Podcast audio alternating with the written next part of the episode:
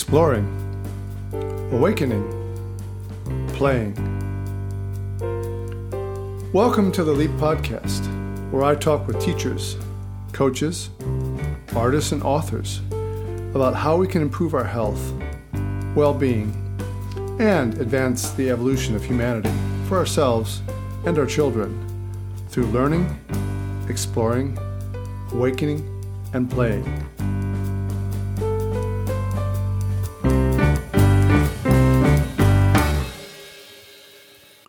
Welcome to the very first Leap podcast. Today's guest is uh, Richard Goldsand, who is a Feldenkrais practitioner and has been practicing for over 25 years. Rich uh, teaches at the University of Arizona and teaches in the Department of Dance and the School for Leadership and Social Transformation. Rich has also worked with high level athletes, uh, baseball players, basketball players, and American football players.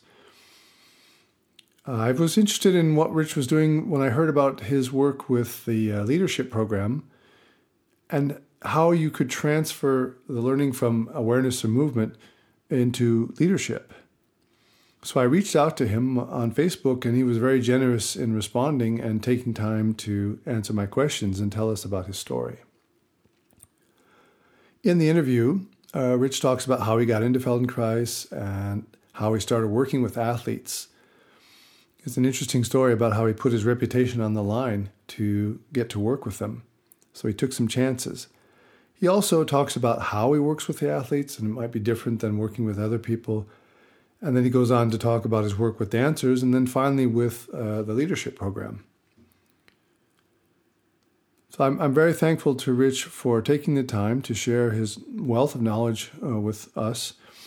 The sound quality isn't great. We did it on Skype. There are a couple times when the voice gets uh, kind of mumble jumble. You can still understand it, but stay with it. It goes away. And hopefully the sound will get better as this podcast continues. The theme music was provided by podcastthemes.com. You can check them out in the show notes. Thanks for that free theme. So, thanks for listening. You can find out more about Rich in the show notes I'll post along the page. And now let's get started with the interview. Thanks for uh, agreeing to do this call.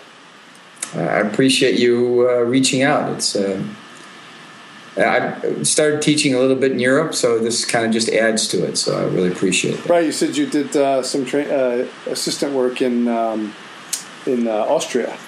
Right, I was with Donna Ray, mm-hmm. and uh, that was really nice. Great group of uh, students. Um, that was my first international assistant training. Great. So that was kind of uh, a new experience for me to not be so kind of Americanized and uh, and you know being we're all different very eclectic group so it was a lot of fun and they were good and did a gave a lot of lessons and uh, Donna was very gracious and I taught two or three ATMs so it's good so it's good right. yeah, yeah. Well, yeah, I mean, the thing that got me interested in calling you was the that program you're doing at, at Arizona State University on leadership. Yeah. So uh, maybe a kind of a background how I got there. It was kind of really kind of kind of interesting. So around, so I've always been an athlete, you know, and I always worked out. Um, and uh, my daughter, my youngest daughter, uh, uh, played baseball. Uh, she's a you know daughter. She's a girl. She she played uh, on the boys' baseball teams, and in Arizona, baseball's a really big thing. Right. right. Uh, yeah, it's like like huge, right? And so she was um, actually um, uh, on the boys' all-star teams and they would have coaches. Uh, she would go to these co- these clinics, and the, in the clinics, uh, one of the clinics was by the um, high school coach uh, who played professional ball, and his son um, was playing for Arizona State University.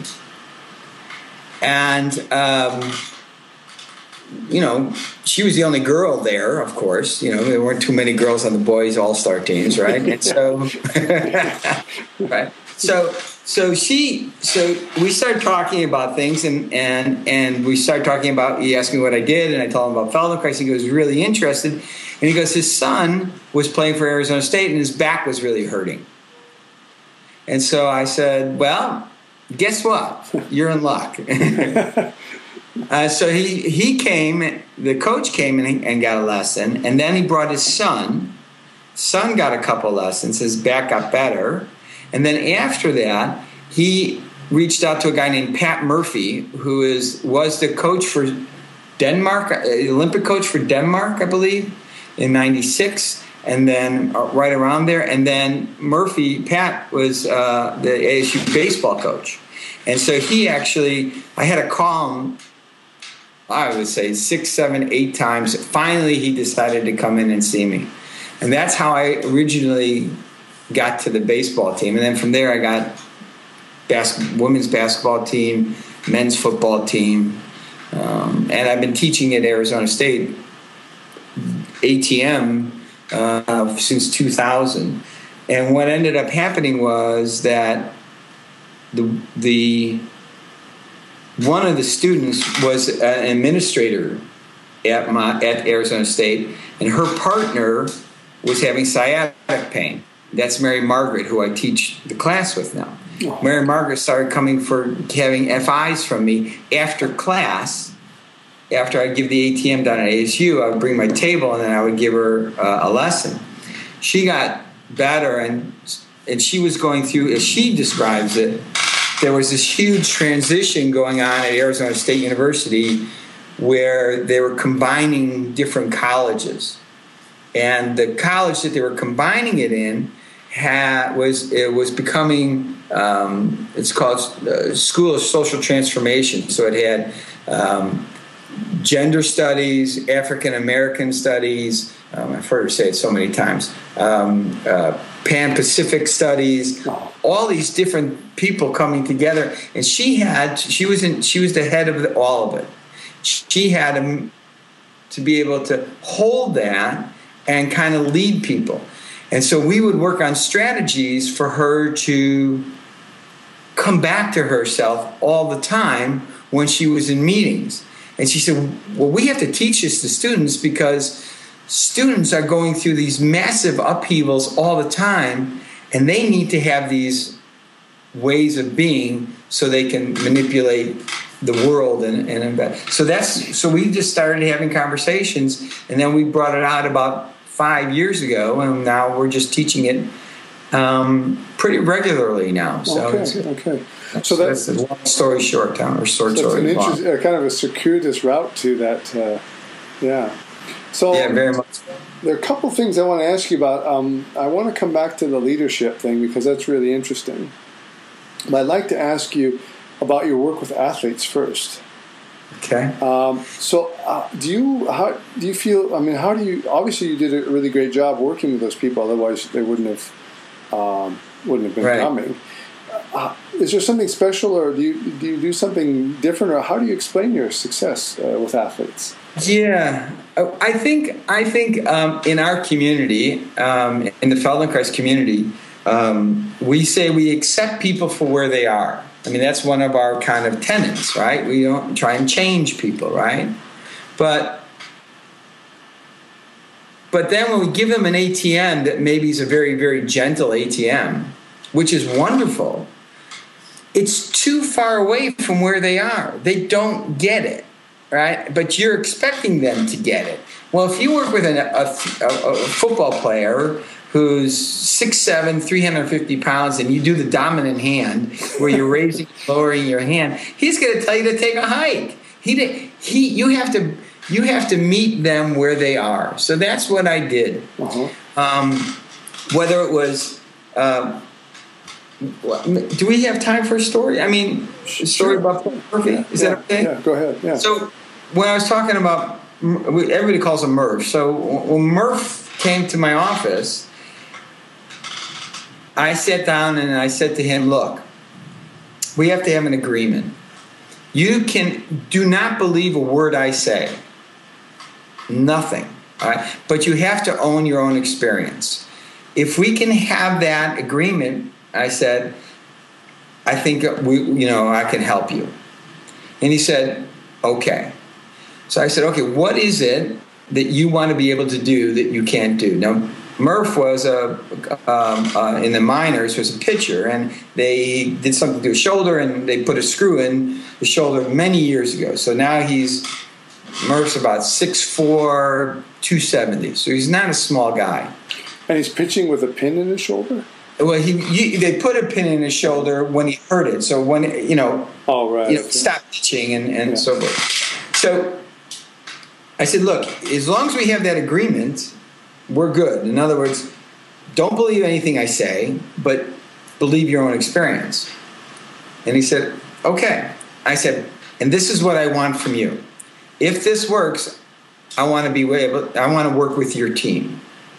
So I was oh, putting okay. my reputation on the line right then. Right. And I think we don't, as, as Feldenkrais practitioners, we're not accustomed to taking that risk. We're mm-hmm. afraid of, of uh, somebody calling us a charlatan, or we're afraid of not somebody not being able to feel the difference. Well, what Murph wanted was to be able to wash his hair with his be able to wash his hair with his left hand because okay. because of the pin he couldn't bring his arm up past here anymore. So he couldn't do this movement. And of course, he said, Well, you can't. I, I, that's what I want to do, but the pin's there, so I can't do it. I said, So do we have that agreement? If I can help you find a way to wash your hair with your left hand, he goes, Yeah. But he was like, It's not going to happen. and so, of course, he lays down on the table and you know, all, all of us as practitioners have gone through this. all of a sudden, we go a different way, and all of a sudden, his hands behind his head, and he goes, "That's impossible." And that's when I said to him, "Remember our agreement. our agreement was, don't believe anything I say, but you got to believe what's actually happening to you." And then I had him do it, so it wasn't that me doing something. Now he was able to do it right away. It was a very quick, very quick oh. lesson. So that's how I really started working with athletes, and I go to where they are. Right. So so big. So I usually start out with a bigger lesson with the football players or basketball players or or or, or, or baseball players, because to try and get them to have the sensitivity that you were looking for them to have, they are so far away. They are so disconnected. They are so they've been taught to disconnect from their pain, from their sensation, from their emotions, so they can keep a lid on it. And we're asking them to reconnect. Mm-hmm. Well, you're going against all this education. You got to go meet them and then bring them back. And so that's been my philosophy. And it's, I, guess you could say it seemed to work pretty well. Well, yeah, I saw in your uh, bio you worked with Barry Bonds, so uh, yeah, you know that's. uh, that's, that's uh, when you teach an ATM, what kind of an ATM would you teach that you say is a, to, to, to start with, say, a football player or a football team, you know, with the big guys? Yeah. Well, so, yeah. So I would teach something that they, so the, the differences are really perceptible. So they can really feel something and they have to question that difference. So it goes back to don't believe me, but you have to own your experience. And that's a really big understanding. Um, I like starting out with them tilting the legs being on your belly with the knees uh, knees bent and feet and then tying them together. It's a classic, you know, lesson. Right. And then coming to sit. And I only really do it, I really take my time I really do it on one side for a long, long, long time. And then from there, I have them feel themselves differently one side versus the other. And they've been the good thing about being coached is that you're required to check in and be honest with yourself. And when they do that, of course, they feel much different on one side than they do on another. So that's one I do. And anything one-sided, but anything that, that you can have a external reference point that you you're not pointing out to them, but they're pointing out to themselves. That's really important. Mm-hmm. That's really good advice, yeah, or a good point. Do you find so? Did you have them for like a series of lessons, for example? Do you? Yeah, right. So different people, different amounts of time. basketball team, the women's basketball team, I gave uh, FIs one day a week and worked with them ATM one day a week. Mm-hmm. And that was during a whole season. So that was really nice. And Charli Turner Thorn uh, is the ASU coach. She's a big Feldenkrais fan. Uh-huh. Uh, and, and she's been on the assistant to the Olympic team and really, really lovely woman, very bright, um, and really gets the theory behind Feldenkrais. So she and she's been a friend since that time. Okay. Um, the football team has been interesting because the way I worked with them was only ATM because it was a it was an actual scholastic class that they had to do homework for and turn in papers for. So they had to read The Brain That Changed Itself by Doidge. They had to read Awareness Through Movement. They had to do a journal. And those were all graded, okay? Um, but I had them for three days a week for three hours a day. Really? Wow. For six weeks. And so one of the things you said, and, if people here are, are, are, hear this who are working with uh, athletic teams, um, if, a, if a team gives you their players, that's their most valuable commodity. And you really need to kind of take ownership that they're really trusting you. Because Charli actually said to me I, one time we were having a discussion, she goes, Rich, if I didn't trust you, you wouldn't get to touch anybody. Wow. Yeah, yeah. And they're very so it's really true. So if you so they really trusted me a tremendous amount. So so that's yeah. kind of how all that. Is that is that kind of what? Oh yeah that's that's fantastic. Um, i was just thinking uh, what if i remember you know i studied music and um, when sometimes we'd have someone talk about alexander or even music theory and, I, I, and we used to have this snotty attitude like well you know, what good is this doing me? I should be practicing my instrument. And right. I wonder if the football players ever, you know, hey, why, you know, three hours a, a day for three days a week, that's a lot of their time. You yeah. Know, it could be in the weight room or something. Doing, yeah. You know, doing yeah. some, uh, uh, and that's some battle. And how, yeah. did you ever get someone say to you, hey, you know, we're wasting our time on this uh, mamby-pamby stuff. Uh, I should be lifting yeah. weights. And how did you respond to that? Um, if that happened. I said, I said, well, I well, it's an interesting thing. Um,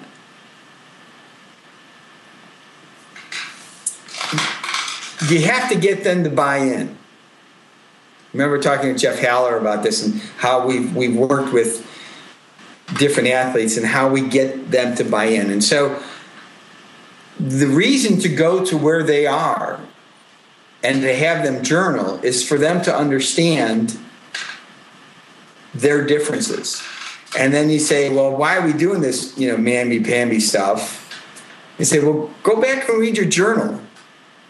Remember where you were and what you're doing. And if you think it's mamby-pamby, let's talk about it some more. When they do, and they have their own, because I haven't seen the journal, I only see it at the end of the semester. Hmm. When they do that and they read it, they they get it that they've changed. And a lot of times they also get it when they go the next day before they come to class, they are in the weight room or they are doing um, workouts and they feel differently. They feel things are easier and they understand that they might not understand how the method works, but they feel different and they don't know why that is, but they don't really care these are 18, 19, 20, 21 year old kids. They're like, I'm trying to get to the NFL. I don't care what you do. You stand on your head and whistle Dixie. I'll do it for you if that gets me there. They don't care.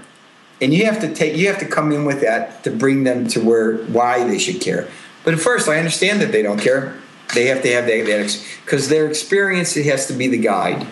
Wow. Yeah. Yeah because I mean I find this really fascinating because you know we, we in the method we say oh we can work with athletes and stuff but I mean how many people are doing that and um, yeah. and then it may be one thing to work with like a, a dancer or something that has a high level of skill but a football player I mean it seems almost uh, counterintuitive that the method would be helpful I, I, mean, on the outside, I don't think so, but uh, and so I think yeah. I find really fascinating how you were able to uh, to to work with them and make them, um, or to be able to provide them an opportunity to to experience the work and experience the change. It's uh, it's really fascinating. Yeah.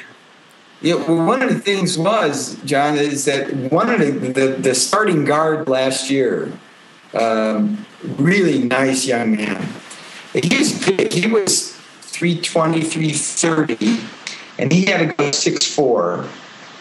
And we were doing this, we were learning judo rows. So we were doing all these things of judo. And he was like, uh, he was tired and everything. I said, Well, here, come on over here. Why don't you feel something? And so literally, he was trying, he couldn't, he was having hard time in practice pushing off his foot and feeling power.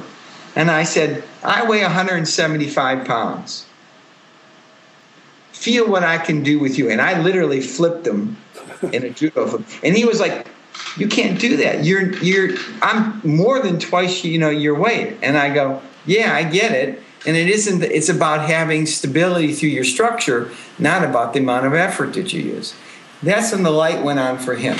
So you, you also have to put yourself out there to say, look, I, I can show you this. It, it's it's really there. It, it's not something you know. So you, uh, I mean, you were willing to take that chance too. I mean, uh, that could have gone yeah. another way too. you could have ended up on the floor. I could have. I could have. I could have. You're right, but I think one of our in our community we don't take you know you, we don't take those chances and we have to take them people don't respect you if you're if you, if you're talking with somebody you're a musician but if you're talking with a elite musician and you're not willing to show them your wares well why are they going to listen to you right, right. every what differentiates you so uh, yeah, I have to do that. Yeah. I think I'm willing to be wrong. Has it ever gone the wrong way for you? Uh, have you ever you know got, put it out there, taken a risk, and then had, not, had it not turn out the way you wanted it to? No, no, I, it, that, that's not happened. I've had people say they're not interested. I've had people say they don't feel the difference. Right. Yeah. Okay. And then I have to be willing to be able to be okay with them, you know, not you're not getting it. Right, right, yeah. And that sometimes is a difficult place to be. Mm-hmm. You know, it's like, oh, wish I would have done this or something. Because sometimes you only have one shot with them.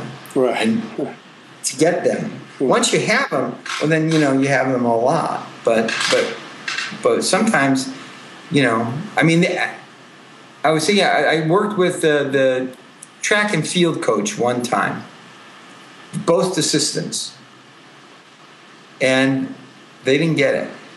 Couldn't couldn't connect. I, so it was like, okay, sorry, yeah. sorry to take up time. Yeah. yeah. What was your? I mean, what was your background before uh, becoming a Feldenkrais practitioner? so well, I got out of college. Um, I was a CPA, so public accountant.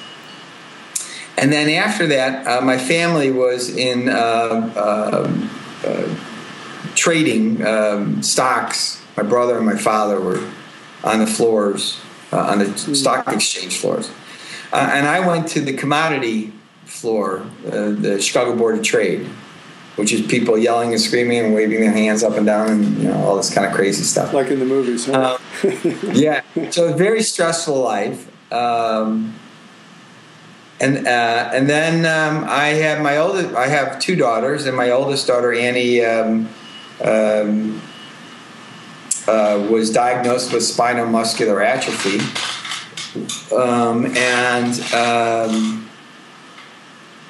I found out about um, the work through. Uh, I was seeing a psychologist at the time, and I was getting Rolf. Gave deep massage, and she was, you know, she was Rolfing me. And within two weeks of each other, they, they both of them mentioned the Feldenkrais method. So I, that's how I got into the method. Okay. Yeah. And I did never look back. And, yeah. I went down the rabbit hole. I haven't come out yet. well, it seems like you found some good things down there. So uh, yes, they have. Yeah. Yes, they have. That's very much. yeah. and uh, you working with the dance department now as well?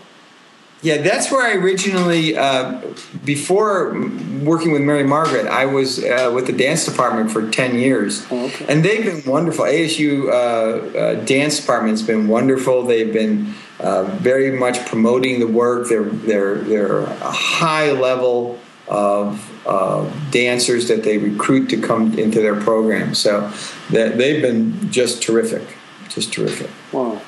How and that is how I work with the dance department and pardon me, school social transformation. Okay, so, so you were working in two different departments. Yeah. Yeah. yeah. Uh, is there anything you would say about the way you teach dancers? Uh, like, do you have them journal and do those things as well? And, yeah. Uh, how? Yeah. And of course, there you're also connecting it, or they're they're going to need to connect it to an art, artistic process. Uh, it might be a little different than than a purely competitive process like you know football or basketball. Right. Um, are there any things you do to help them facilitate those connections or to? Yeah, so, yeah. So, so if you want to hear about one of the things that I do that that's wrong, wrong. well, we can learn from that. I want to edit this part, but one of the things that that I really kind of go against the norm is I, I don't like stretching. And dancers are notorious for stretching, and I call it uh, human. I call it self rape. he says no. Maybe we should edit this part out. No, no, this is good. Yeah, okay, edit But uh, so um, for dancers, a lot of them, almost all, I would say eighty percent of dancers are in pain. Some kind of a lot of back pain, a lot of knee pain and so learning stability. So a lot of people think, well, our work is all about flexibility and getting greater range of movement and everything like that. Dancers need to learn how to be more stable, to be over their structure more. And uh, in generally speaking, you know, that's not true for everybody, and I don't want to make it sound like that. But but a lot of them have so much flexibility, they don't know how to be stable within that hypermobility mm-hmm. and they get off of their structure and then they do these wonderful movements and then they hurt themselves so a lot of times uh, it's just about start out just being able to feel the structure and how that can be supportive of you and then of course the groundwork from judo from moshe is is where really that's really really helpful mm-hmm. so uh, uh, Russell Delman teaches some. They, Delman Quisel used to teach it Uh, I call it small, tall. It's folding and unfolding on your side, going back and forth. Very, very helpful for them. They feel the base of support transfer from one side to the other, and then they get up, of course, and then they you know can feel much more of their support and standing. That's really important to dancers to really be in the vertical to find that support because they spend so much time there get taken away from them. So yeah, mm-hmm. so it's different, yeah. and you, I guess that you can really see the difference between how I start with a, uh, football players versus how I start with dancers. Right. right. Yeah. I guess there are different uh, populations too. yeah, different mindsets different and bodies as well. Yeah. yeah, a little bit different. Yeah. And baseball players are are different. They're kind of like in between. Um, you know, and baseball players, yeah, there's a lot more, not more finesse, but but especially pitchers. Uh, you can do some really just great work with pitchers uh, using eye patches and you know all kinds of different things. So they, the way they perceive where they're throwing makes a whole huge bit of difference.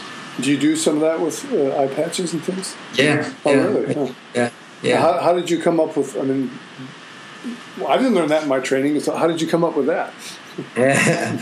um, uh, I, I truly don't know. I, I, I know that I that that you know just lying down and doing an ATM for myself and doing some eye ATMs, I would visually my my eyesight would take in the world differently. And of course, when you do that, you know, if, if you're, you know, your clientele makes a huge difference. So I was, you know, working with them. I said, wonder what would happen if. So I'm always pushing that. What I wonder what asking that question, and I'll always uh, and um, and I work with pro athletes too, pro pro ball players, and um, they're usually pretty receptive to let's see if it, what this feels like, and if it feels okay, let's investigate. If it doesn't, we won't do it, and they're usually pretty okay with that. Oh, pretty okay. So, so, I just stumbled upon it, you know, just. Mm-hmm. I think a lot of us do that. Yeah, yeah, but that, that, but I don't. I, I want to say I, I, I don't only work with athletes. I'm now working with um, several autistic children. Um, working with a wide range of people. Uh, where a woman's coming to see me for. Uh, um, uh, she has dystonia, been diagnosed with dystonia and MS, and has um, very, you know, it's a very complicated, complex way of working with her. So I have to be very creative. Mm-hmm. So she doesn't have this dystonia kick in, and so um, challenging but wonderful. So mm-hmm. yeah. Mm-hmm. Yeah, so it sounds like you have a really wide range of, uh, experience in, in, your practice. Yeah. yeah. yeah. Well, that's, I mean, thank you for sharing that with us because, I mean, one of the things that I've found is, is sometimes making the connection, or people have a hard time making the connection. I, I found that with a lot of musicians. For me, it's really clear. Uh, the method had a profound uh, uh, effect on my playing. Not only, uh, you know, and of course, a lot of musicians want the posture and you know to feel better, but for me, it's also the creative process, which is actually more interesting to me. Um, so and I've often found that some people really get it and they make the connections, and other people, well, yeah, they, they say, I don't feel it, or why should I do this, or I could be practicing. Or, yeah, so I, it was great to hear that part from you about your work with special interest groups like athletes. Yeah. yeah. Um, yeah, I mean, so we talked a little bit on email. Uh, today is the, uh, it's become known that uh, Donald Trump became president, and I won't uh, beat around the bush. That I think it's terrible. Uh, well, get in. I'm in that line with you.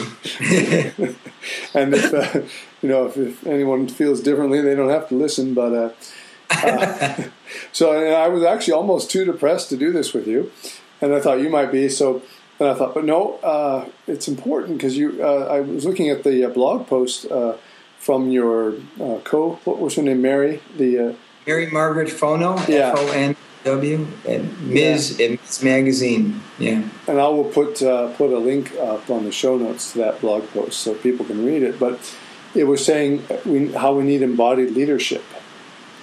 Yeah. And that struck me as okay, this is really important to talk about this. And uh, so that's why I'm glad that you were willing to come out of your depression and consulting with me and uh, right. uh, talk about yeah. what you're doing with uh, in terms of leadership and social. It's also with uh, social um, activism. Yeah. Right. Yeah. So, so, yeah, Mary Margaret um, is a leader in women's um, the women's movement since the 70s and from Ohio, uh, Ohio State. Um, and worked with uh, uh, unions with women in the workforce and uh, so she's world renowned um, and talks to you know heads of state about how doing bringing women more into the workforce. Um, so uh, when when she got better, of course, her her emphasis we combined it. Um, one of the things that we did two studies at Arizona State University about um, using awareness through movement um, and uh, whether that leads to embodied leadership.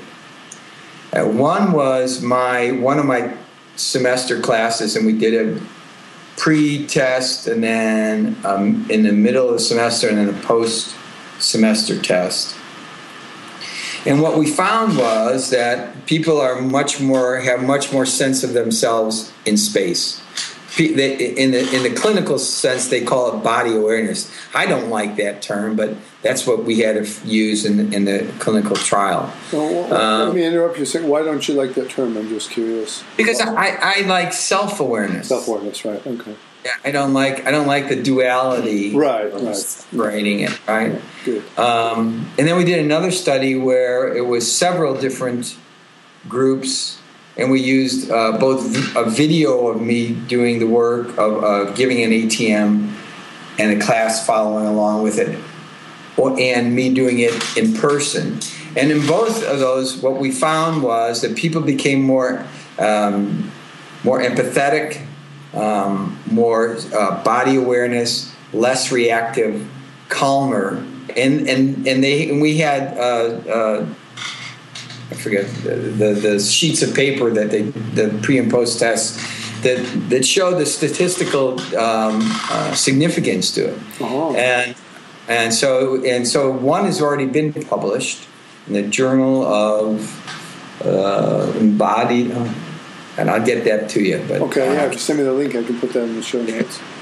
Yeah. Um, and so, so what we found was that that's was significant.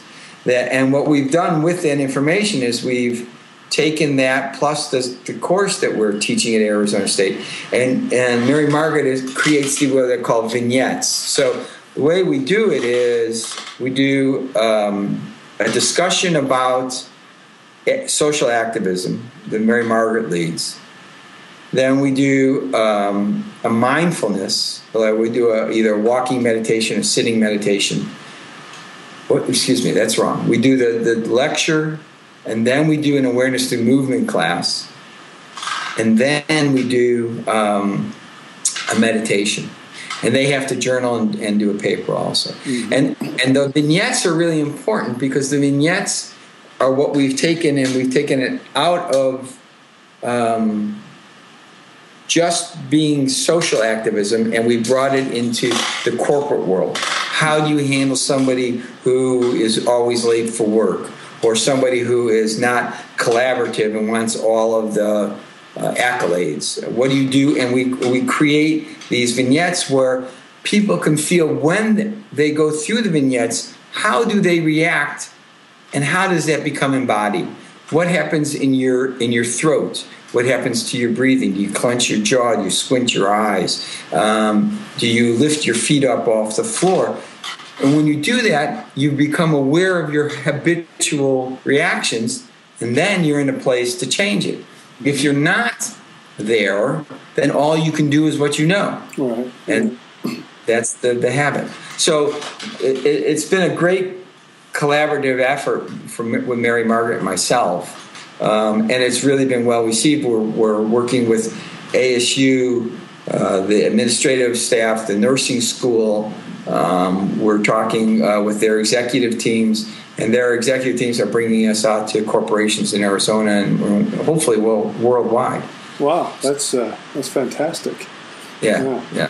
yeah. Um, so just to make sure I, they would take a situation, a vignette would be taking a situation like you have someone who's always wants to be in the limelight or, or is obnoxious or whatever, and then they have to deal with, uh, talk about how to deal with it, and then the part that you contribute with it, the awareness and movement lesson is the um, of recognizing your habit and, and, then being able to change your your physical reaction to it. Yeah. Is that well more than that? Yeah, more than that. So so let's say um, they are. Uh, we, we, give them a, a, a, vignette and they go through it and they say, okay, how did you react? And they and they kind of uh, write down for themselves how they reacted. Okay. Okay. okay to that particular situation. Okay. Then we go through an awareness through movement lesson. Maybe it's breathing. Maybe it's seesaw breathing and they feel the belly and the chest and they feel you know the changes that come from that right after that we come back to another vignette and we go okay we're going to give you a different vignette and then while they're doing the vignette i cue them what's happening with your breathing now oh so it's like what's you kind of te- continue teaching the atm right right how you know what's happening are you clenching your fists now or you know different cues like we will do in an ATM. And when you do, and what if you're doing that? Can you allow that to soften? How does that affect your reaction to the vignette? Wow.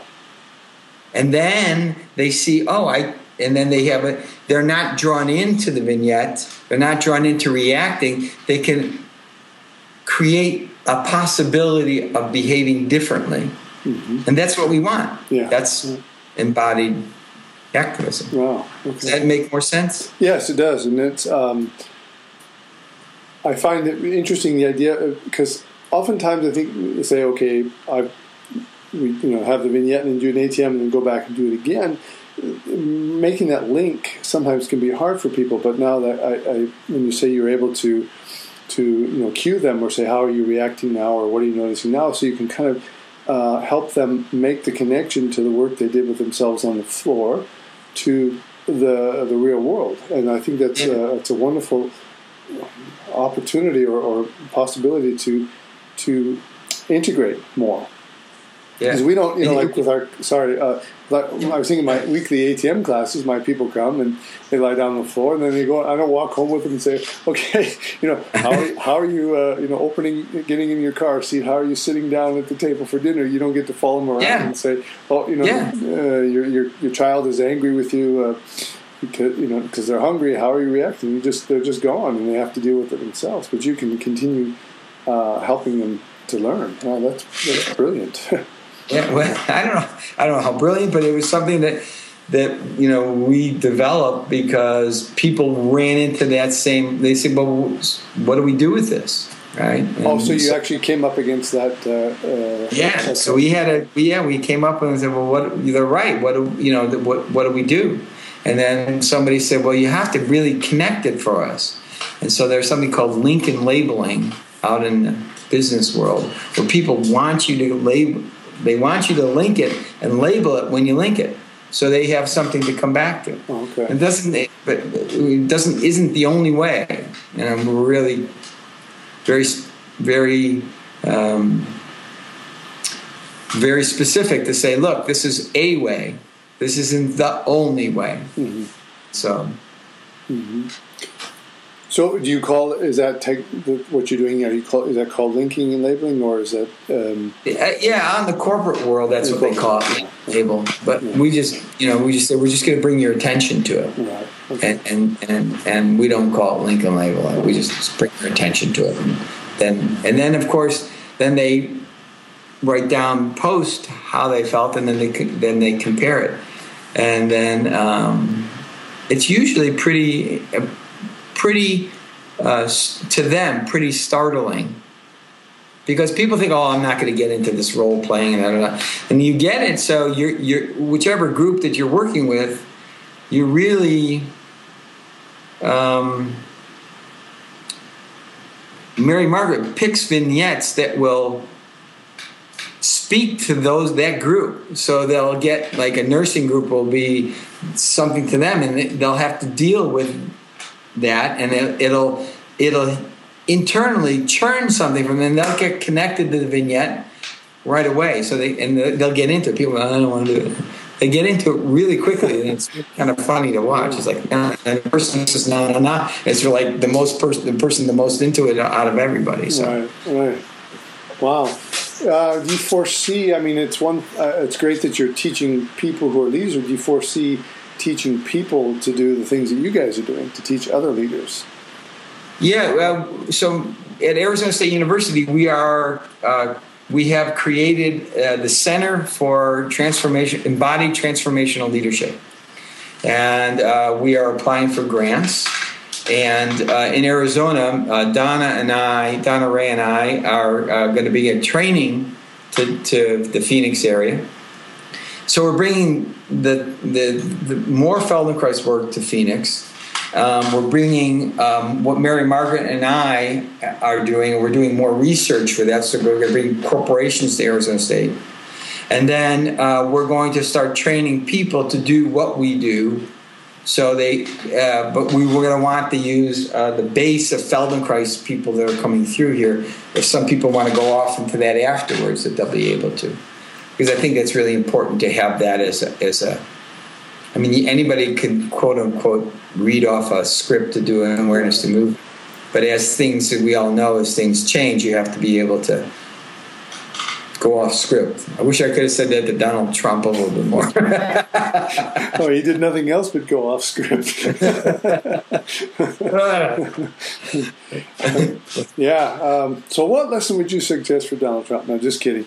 Uh, uh, maybe, maybe, roll his head and then keep rolling it until it's snapped off. But anyway, um, getting um, vicious. Uh, so, also, oh, so those people who would teach the ATM part would also be uh, have have gone through a training process or Feldenkrais training process. Is that yeah? Yeah. yeah. Well, that's the way we're envisioning it. We're, it's just getting going, getting off the ground. Um, we're envisioning, Donna Ray and I are envisioning about 15 months from now, our training will get up and moving. Um, so um, it's it's going to be very a lot of moving parts, and um, we're really excited about it. And, and she has met Mary Margaret, so they, they have a nice relationship. So, all things.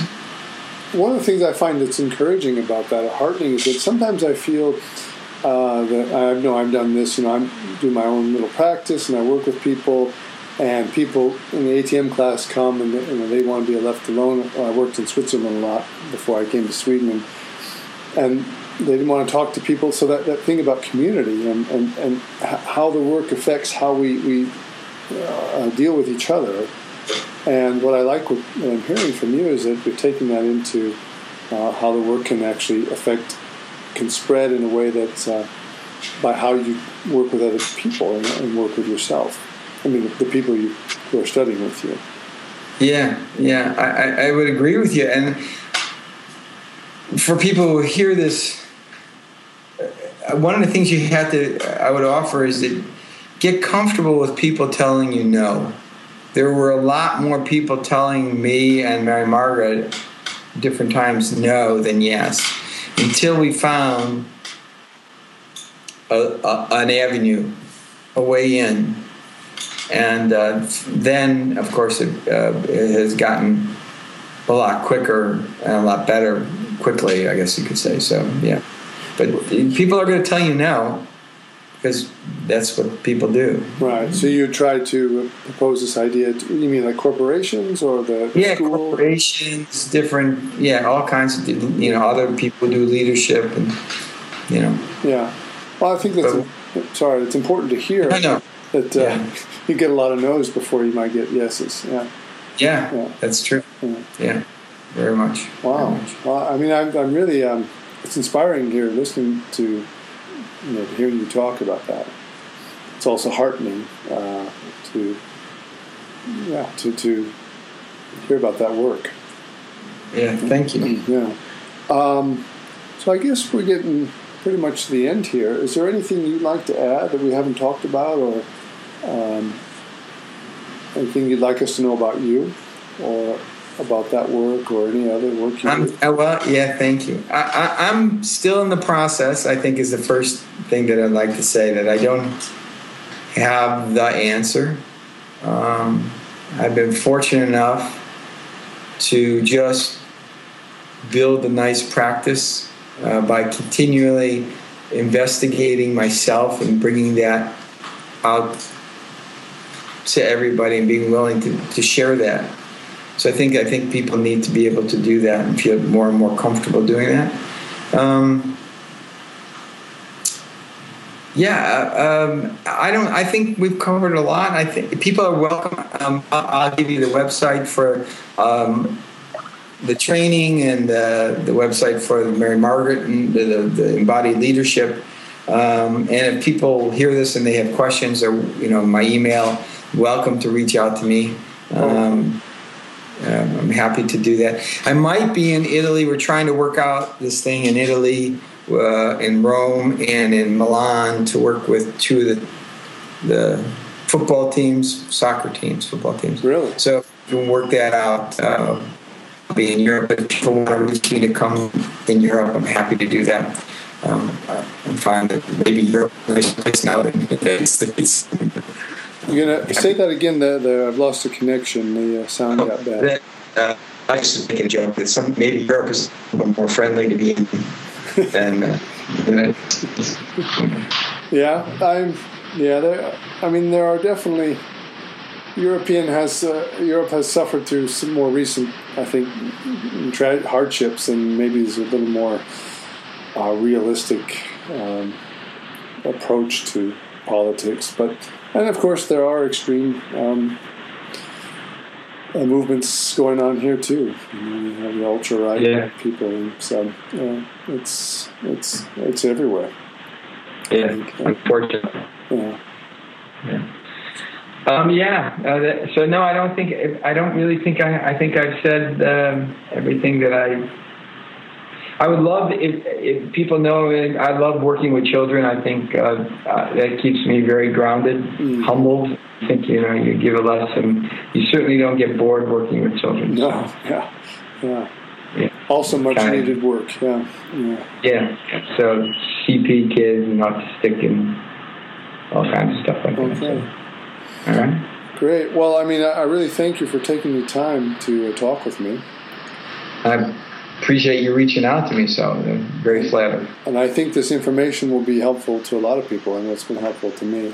And uh, it's also inspiring and heartening to, to hear. Um, so, yeah, and it's uh, keep going. I mean, uh, so maybe when you're in Europe, uh, um, yeah, if people want to reach out to you or come up with a workshop or something like that, when you're already out there. Uh, and also yeah, be love to. Interesting to hear how you work with, uh, or how it goes working with a football team. Uh, Oh yeah, well, it isn't a done deal, so we're trying to work it out. So uh, hopefully, um, it's more than one, it, it, uh, two in, in two different cities. But when it's done, I'll, I'll let you know when it's done, and, and uh, maybe we can put something up about it. Great, great. Of course, Right. you might be careful that if you work with two competing teams, they might, you know, they might not uh, have some kind of contract where you can only work with their team, so they have a competitive edge. Uh, that's okay. Then have to pay me more. That's right. Pay you double, right? Yeah. good I can deal. be capital. It's no problem. Yeah, that's good. Well, great. So um, we'll put all the links up on the show notes that I'll um, when I this will be this is the first podcast by the way. I plan to do more talk to people, but uh, what a great start. Uh, Okay. uh, so to have you and uh, yeah, also just real clear about what you're doing and um, inspiring. Uh, so thank you very much. Thank, thank you very, very much. I appreciate it.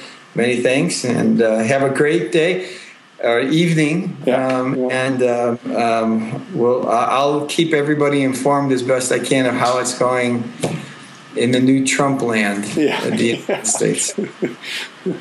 Yeah, we hope for the best. Uh, Hope for the best. Okay. Very Okay. good. Thank Thanks, you so Jeff. much, Richard, and uh, nice to meet you. And we'll Nice. uh, I'll catch up with you again sometime.